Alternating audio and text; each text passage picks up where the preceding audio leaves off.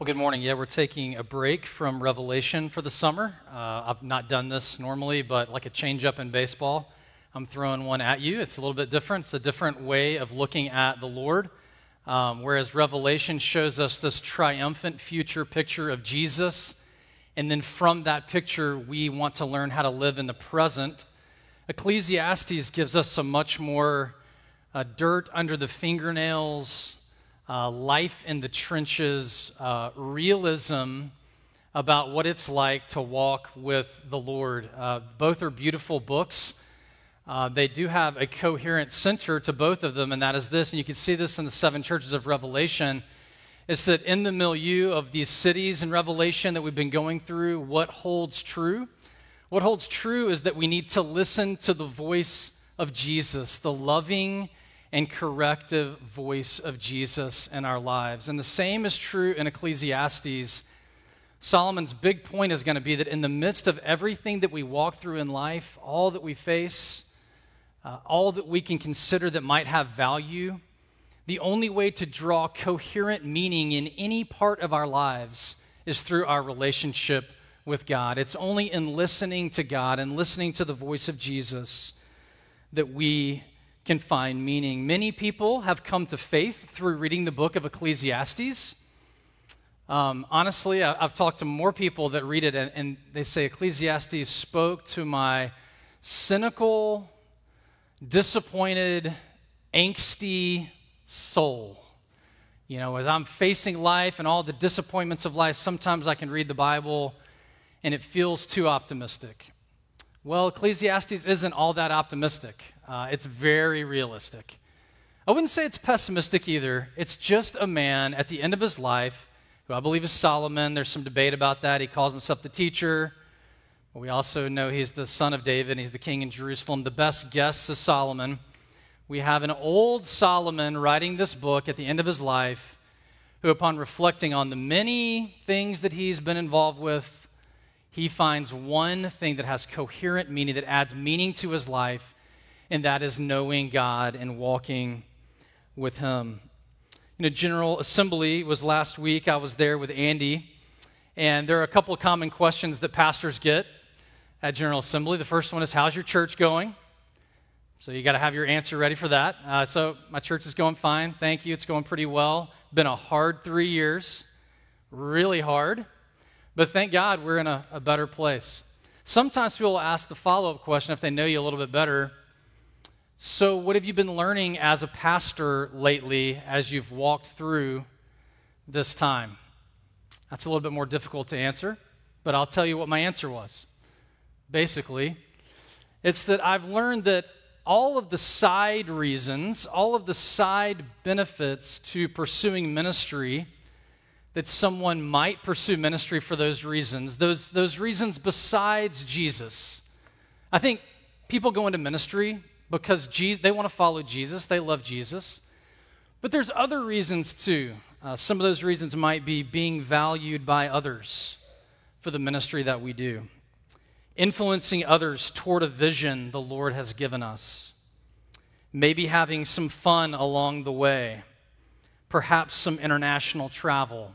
Or one of the ones that my seminary professors said a lot to convince us to go into pastoral ministry was that you can minister to people from the cradle to the grave. Well, the last three years, I've learned a lot about any other reason besides Jesus for being in the ministry ultimately fails. Sometimes, as a pastor in ministry or whatever you're doing in life, you can put it in your context. Sometimes you are valued for the work that you do, and sometimes you're not. Sometimes you feel like you can discern that you're taking steps forward toward a vision, and sometimes you can't see it. Sometimes you have fun. A lot of times, ministry isn't fun. Sometimes you get to travel, but not when the world closes down. And if you go into ministry because you want to have a ministry to people from the cradle to the grave, well, it's very hard in a, a, transitional suburban environment to have people for five or 10 years. If you keep them for longer than that, then that's kind of amazing. Now, you may say, well, that's, that's kind of morbid and a bit pitiful, but I assure you that it's not. It's because of this, because the only reason to do anything that we do, and this is the point of Ecclesiastes, is for Jesus. He is really the only one who lasts. He's the only one who is valuable. If you're an IT programmer, you can walk yourself through the same grid that I walk through. Valued, fun, are you moving things forward? Maybe, maybe not. A stay at home parent, do you feel valued?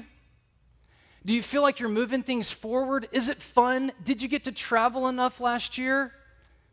Maybe, maybe not. Everything, Solomon's point is everything breaks down. Everything else in life ultimately breaks down outside of a relationship with God. It's true in the ministry and it's true in our lives and all of these other areas that we pursue. Now, Solomon can speak with some authority here because the man had a lot of money, he had a lot of, of people who adored him, including a lot of women. He had power, he had prestige, he had family.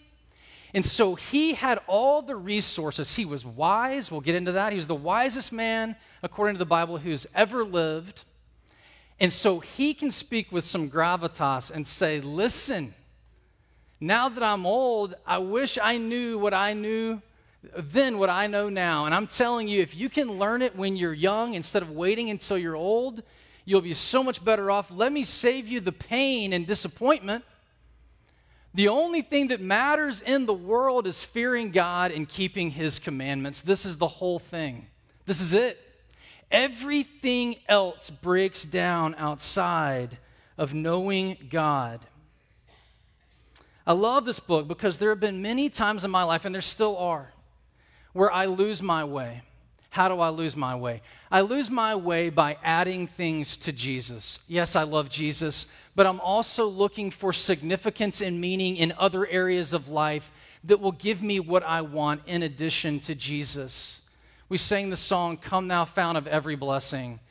Prone to wander, Lord, I feel it. Prone to leave the God, leave, leave the God I love. Solomon would say, Yeah, that's me too, absolutely. And every time I leave Jesus at the center of my life, every time I leave him and I pursue something else, I, everything breaks down. I lose the meaning that I've been looking for. So today, Kisa did a great job of reading a bunch of different scriptures. What I'm going to do today is give you the hermeneutical, which is another word, a big word for interpretation, the interpretive key to understanding and unlocking Ecclesiastes. It's one of those books that can be a bit difficult to understand because he doesn't tell you till the very end of the book how to understand what he's saying. But Solomon's point is this this is the key. First point is everything outside of Christ breaks down, all is vanity. The second point is only Jesus holds his true and coherent meaning in life. And the third and beautiful point that he makes is that if you have Jesus at the center, he actually gives meaning to everything. Okay? So the first point is everything breaks down.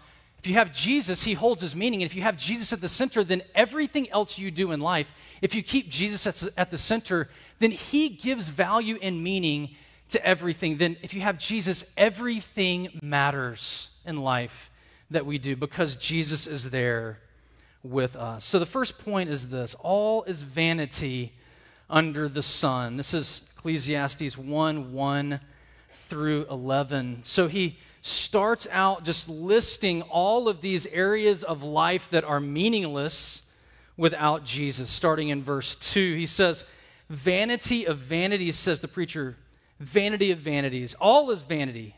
So, what does vanity mean? It's not a word we use very often. If you look, if you have an ESV, you can look down in the footnotes. Vanity, concretely in the Hebrew, refers to a mist or a vapor or a breath, but metaphorically, it refers to something that is fleeting or elusive. It appears five times in this verse and 29 other times in Ecclesiastes. This is a key theme of the book. So, Solomon, as I said earlier, he stops at nothing to find something that's not vain or like a mist or a vapor that's elusive, that's not elusive in this world. He literally goes through the whole catalog of everything, trying to pursue it. And at the end of the day, he says, Everything in this world that's been created, if you take it as a bare reality, if you separate that thing, that created thing, from the Creator, it breaks down and it is vain. It is meaningless. Verse 3, he says, Toil or work is vanity. We work so hard at our jobs. We spend countless hours trying to move things forward. And oftentimes, when we look at it at the end, it's hard to see if there's any gain at all. Elsewhere, he will say, We work and we make money to, sa- to save it up, and then we die to give it to someone else who didn't work for it. He's very realistic. He says, Work and toil is ultimately meaningless. After J.D. Rockefeller died, someone asked the executor of his estate how much money he left behind, and he said, All of it all of it. He left all of it behind. J.D. Rockefeller, who worked very hard, is a brilliant man, great businessman, amassed massive wealth. He took as much with him into eternity as the poorest human being who has ever lived. Toil, work, saving money, it's vain, Solomon says. Verse 4 generations or children are vanity. You say that's harsh. Well, we work so hard to raise our children we often idolize our children so that when they're doing well, we're doing well. They're not doing well, we're not doing well. Sometimes they do well, other times they don't. They make us proud, they drive us nuts. It's, it's vanity to put your hope in the success of your children, Solomon says. He had a lot of them. Uh, verse 5 through 7, he says, Creation or bare creation in and of itself is also vain. He, says the sun rises and sets over and over again. Eventually it will run out. The wind goes here and there. It destroys things. It doesn't destroy things. Sometimes it feels nice, sometimes it doesn't. What's the point? It rains. The rain runs into streams, which run into rivers, which run into oceans, which evaporates into clouds, which it rains again. What's the deal with creation? Without the Creator, it's meaningless. Verse 8, he goes through power, vision, what we can hear, our energy, what we find beautiful visually, what we hear that's inspiring audibly, it's ultimately vanity. You can see this. The great movie will come out, amazing movie, and, and, you know you'll be like, "This is unbelievable." And then five years later, if you're like me, I can barely remember the name of the movie. Uh, music. I mean, my my my son uh, Jordan loves music. I mean, the guy's got an unbelievable playlist but I mean, if it's like a year old, it's it's pretty much irrelevant. Um, you can just see that happening with what we find amazing in the moment. Verses 9 and 10, new things, he says. Things that we find new, they're not actually new, he says. Well, maybe they're new in some form of some kind. Maybe it's faster, processing speed's a little bit better, it's shinier, the presentation's better. But ultimately, even AI, we're learning, without a telos or a goal, without some kind of direction. I mean, the governments of the world are trying to figure out what to do with it. Ultimately, it like, might break down our entire society because we thought it was so cool. And now we don't have a way to actually control and give it a meaning. Verse 11 achievements, memories, history. You know, ultimately, all of your awards that you received will be in a box. It'll be a box in your children's attic, and then it'll be a box in your grandchildren's attic if they haven't thrown it out by then. If you're lucky enough to be in a history book, what's, what's the history? What's going to be remembered? It's, it's very rare. One in a million people get into the history book. Most people, after three generations, no one knows who you are. They might know your name, they might know where you lived. I'm sorry, this is just Solomon being brutally honest, but they don't remember much about you. And yet we make so much of ourselves in the midst of our lives. Solomon's point is without a connection to eternity, to God, everything runs out. Everything promises us that it will matter, or we wouldn't pursue it.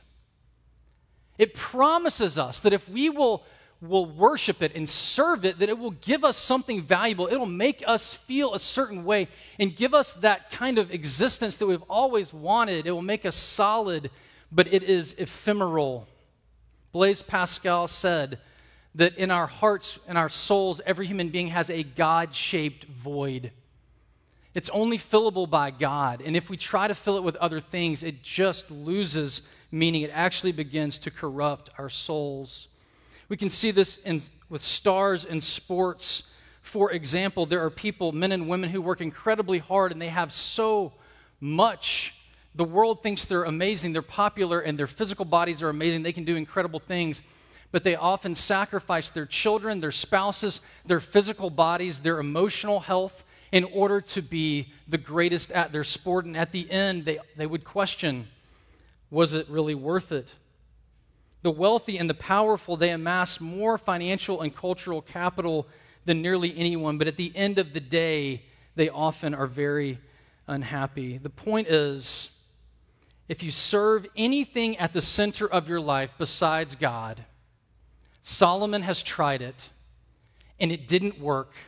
And he's pleading with you that you would not make the same mistake that he did. All is vanity without the Lord at the center of our lives. So that's his introduction. It's not very happy, it's very real. Um, very real. But then the second point, I'll go all the way to the end of the book, Ecclesiastes 12 13. The second point is this fearing God and obeying Him holds its meaning.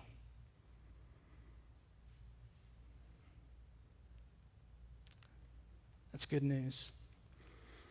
Let me remind you really quickly about who Solomon is so that you'll understand how wise this man was. 1 Kings 3 9 through 13. This is Solomon praying to God as a young man. He says, Give your servant, therefore, an understanding mind to govern your people, that I may discern between good and evil. For who is able to govern this, your great people? So he asked for wisdom. And the Lord says, It pleased the Lord that Solomon had asked this, and God said to him, Behold, I now do according to your word. Behold, I give you a wise and discerning mind, so that none like you has been bef- has none like you has been before you, and none like you shall arise after you. I give you also what you have not asked, both riches and honor, so that no other king shall compare with you all your days. So the Lord God Almighty, when Solomon asked for wisdom, said, I will give you wisdom, and it will be incomparable to anyone else who has ever lived before or after you. So God said, You're going to be the wisest person ever. Then in 1 Kings 10 1 through 7, another scripture for us to pay, pay attention to. So, how do we know that Solomon was actually that wise? Well, we should just believe God's promise, but if we wanted more verifiable evidence, 1 Kings 10 1 through 7 says this Now, when the queen of Sheba heard of the fame of Solomon concerning the name of the Lord, she came to test him with hard questions. And when she came to Solomon, she told him all that was on her mind, and Solomon answered all her questions. There was nothing hidden from the king that he could not explain to her. And when the queen of Sheba had seen all this, the wisdom of Solomon, the house he had built, the food of his table, the seating of his officials, the attendance of his servants, their clothing, his cupbearers, his burnt offerings that he offered at the house of the Lord. And there was no more breath in her. And she said to the king, The report was true that I heard with my own, in my own land of your words and of your wisdom. I did not believe the reports until I came, and my own eyes had seen it, and behold, the half was not told to me. Your wisdom and prosperity do surpass the report that I had heard. So we're talking about a man who was promised to be wise by God, and then you have a witness, someone coming from outside of Israel, a Gentile, a queen, who comes in to test him, and she gives this report. This guy is beyond anything that we have ever seen. And so we need to understand that it's this man, Solomon. We have a lot of certainty about that. It's not 100% sure, but I believe it's Solomon. Solomon is telling us this. That, that gives it weight, that gives it context for us. That was not all that was true of Solomon. Between 1 Kings 10 and the end of 1 Kings 11, Solomon, even though he was wise, became a fool. How did he become a fool? Well, Philip prayed about this. And he didn't have a problem with knowledge, he had a problem with living according to that knowledge. And Solomon's Achilles heel was women. A lot of them, women.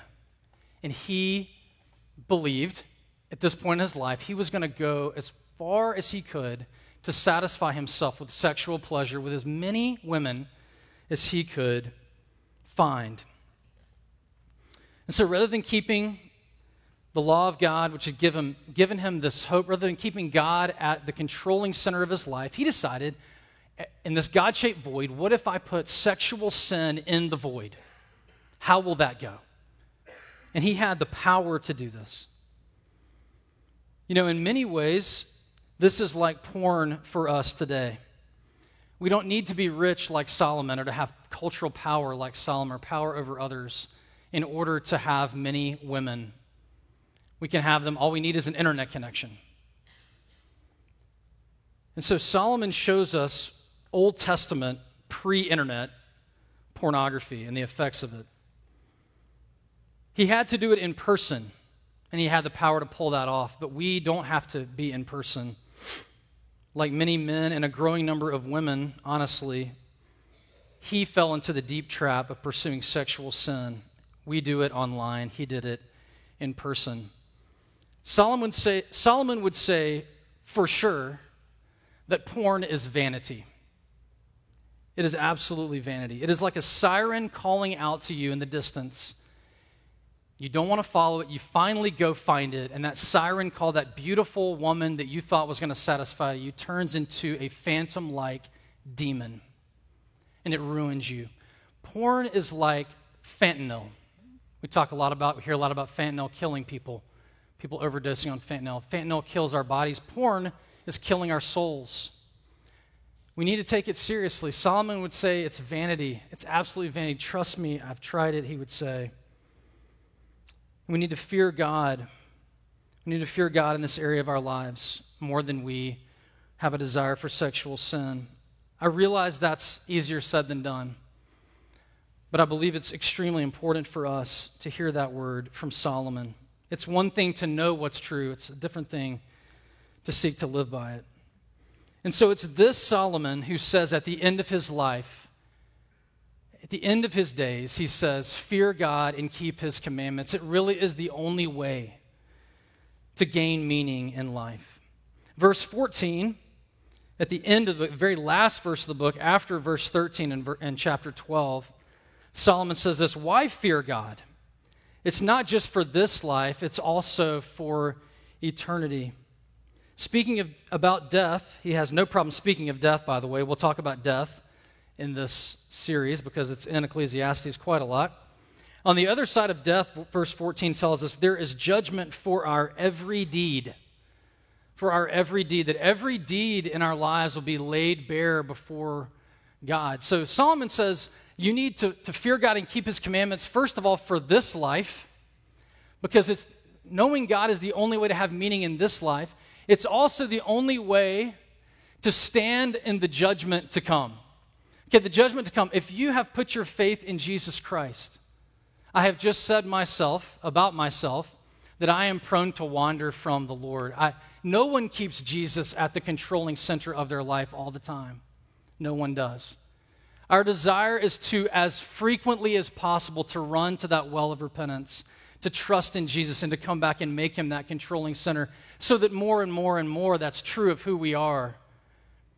But the only way to stand in the judgment is through the blood shed of Jesus Christ. So if you have never put your faith in Jesus, the only way that you can stand before God in the judgment and the only way that you can be happy right now in life is to trust in Him. That's Solomon's words, and those are my words to you.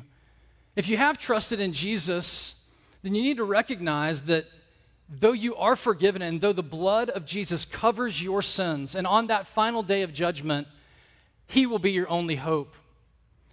Still, don't overlook the fact that you will stand before the Lord and every evil deed, every deed, good or bad, will be exposed before the Lord. You know, Dietrich Bonhoeffer talked a lot about cheap versus costly grace. Cheap grace is grace that we don't take seriously. We're like, oh, I'm forgiven, so I can kind of do what I need to do to outside of Christ to be happy in life. That's cheap grace. Jesus died for my sins, so I can I don't have to take sin very seriously. Costly grace is Jesus died for my sin, the Son of God, the Savior of sinners, my Lord and Savior, died for my sins. And therefore, I want to learn to hate my sin. I want to learn to hate it. I want to learn to kill it in me.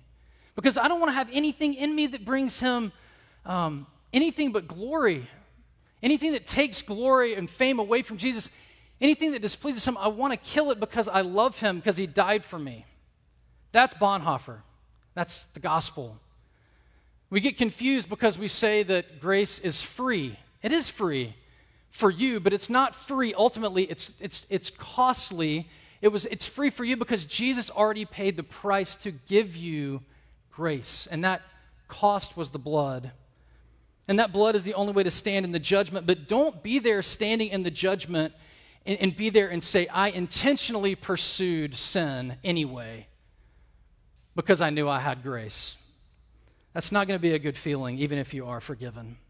And so, so old Solomon says, Oh, how I wished I'd worship the Lord. From my heart, I wished I had all my days. I wished I'd kept them at the center of my life. I wished I had, and what I want for, for you, Solomon says, and what I want for you, Trinity Park, is that we would, we would do that, that we would see the destructiveness and heartache of sin, and that we would learn what Solomon knew in his old age at a, at a younger age, and that we would put Christ at the center of our lives. For the judgment, yes, but now we go back to now the third point is keeping God at the center gives meaning to everything. We see this in Ecclesiastes 2 and 3 in those scriptures. Watch this. If we keep Christ at the center of our lives, then what happens is that everything that we do now has meaning because Jesus is there. Jesus, the eternal God who loves you cares about your life, cares about the things you're involved with. He created all of those things. And so if you walk with the Creator God, the purpose giving God, the eternal God in the, the, the, mundane and the monumental moments of life, then there's meaning there. There's value there for us. An example, one of many that we will see in Ecclesiastes, you can find in Ecclesiastes 2 24 and 25.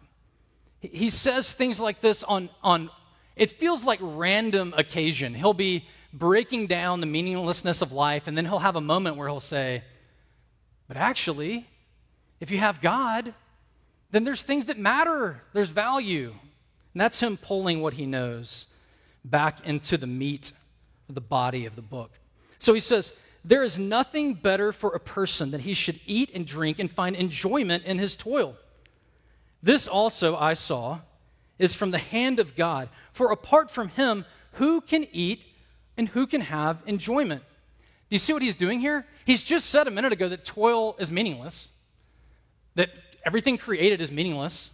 But what he's doing now is he's saying, wait, with God, with the fear of God, now I can work and there's meaning. Now I can enjoy the fruits of my labor and there's meaning. Now I can enjoy the relationships around me with my my family and my friends, now there's meaning. Now, if I'm not eating a perfect meal at a perfect restaurant in a perfect location, I can still enjoy my life. I can still enjoy the life that God has given me.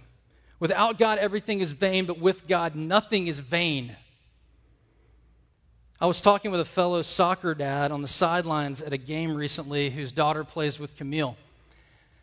This guy's having a hard time in life. Um, and you can tell, uh, but without going into the details, he, he simultaneously is obviously not doing well at all, and then on the other hand, saying that what matters more to him than anything else in all the world is being at his daughter's soccer games. And I find that both um, something I can relate to, and also something that Solomon would say, man, that's really sad. Okay?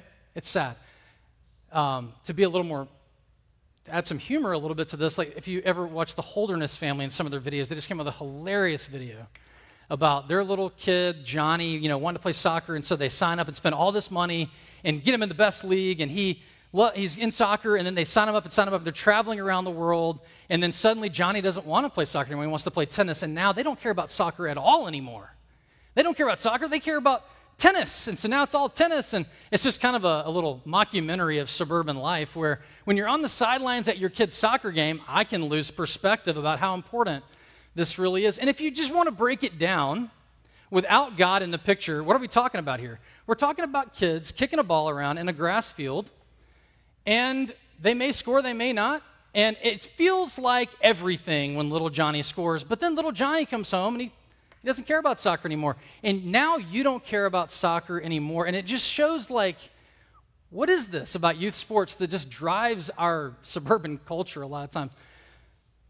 But what if you put God into youth sports? What if you bring God into it? Now this is these are children loved by God, created in his image. Now they're playing a game that is fun. God loves games. God created a lot all everything that we enjoy in the world, God created, everything that's good. Um, he loves he loves friendships. He loves when people are together. He loves when we enjoy life. He, when we're out there on a good day and it's beautiful, it actually does have meaning. Even youth sports can have tran- transcendent meaning if you bring God into the picture. Going back to Ecclesiastes 1, let's just show how God brings mattering into meaninglessness when He is in the picture? What about toil? Well, fearing God and loving Him means that we can enjoy the fruits of our work. It means that we're not just working for whatever the boss says, we're working for God rather than for men. And we realize that our work is even a gift from Him, even when it's hard. Creation, fearing God and loving Him means that creation, it's not just sun, wind, and rain. These are things that the Lord gives us when we're admiring a beautiful mountain range or an ocean view. If you, if you just break it down without God, you know, what's it all for? But with God, He's the creator. He gave us this moment, He gave us this world to enjoy and to take care of. And the example from achievements, memories, history, fearing God means that we have eternity in our hearts. We can serve the Lord, the eternal God. He brings lasting meaning into things that actually, even if we're forgotten by people in three generations, the Lord doesn't forget. And we get to enjoy Him and spend eternity with Him forever. As bare realities in this world, if we don't have God at the center, everything breaks down. But Solomon tells us that actually, with God, everything matters. This is why everything matters. It's because God is with us in the midst of it. You know, I mentioned Blaise Pascal, and it's well known that he said everyone has a God shaped void. Well, Solomon had that void. I have that void. You have that void. And we, and you and I, Solomon included, we have pursued so many different ways. We're constantly seeking after that, that glory, that, that mattering, what's really going to bring value to my life. And it's so elusive if we're honest with ourselves. And so Solomon would say this he would say, He wrote Ecclesiastes for you and for me to give us a break from the pain and the disillusionment that can be caused in life when we put anything, even ministry, at the center of our lives. Even being valued by other people at the center of our lives. Even our own rights and what we feel like we deserve at the center of our lives. Any relationship outside of our relationship with God that we put at the center of our lives. Solomon is saying, I plead with you to learn not to put any of those people, places, or things in your life, any of those pursuits at the center of your life. It's only reserved for God. And you may be out there saying, you know what, I'm not done. I'm still optimistic about the opportunities that I have to find value in life apart from God. And Solomon would just plead with you and say, I, I beg to disagree with you. You may say, you know what, I'm actually not optimistic anymore. I'm quite disillusioned with life. but I don't believe God will satisfy me. Solomon would say, I, I beg to disagree with you as well. And some of you may be saying, you know what? I do believe that. I do believe that only God can fit at the center. And I do believe that through Christ, all things can have meaning, but I want to know more. I want to know more about what that looks like in my life. Ecclesiastes is your book. We're going to have a good time seeing, breaking out different angles at that beautiful diamond as the light of God is refracted through different areas of our life. How do we engage in those areas of life without idolizing it, keeping Christ at the center, and living life on purpose as if it matters because it does, because God is with us at the center? Let's pray.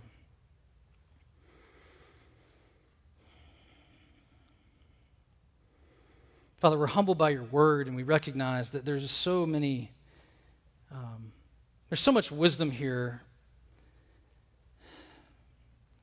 that we don't understand and we want to know more. And we also confess, Lord, that we're so prone to forgetting this, to not, not putting you at the center, not fearing you and keeping your commands. Lord, I pray that over the summer, that we would reflect deeply on what it means to love you and because you love us, to, to love you back and to follow you in those dirt under the fingernails when no one is watching areas of our lives or when many are watching, that we would keep you first and that through that you would show us how to live life in all of these meaningful areas in a way that brings you glory. Lord, we ask this in Jesus' name.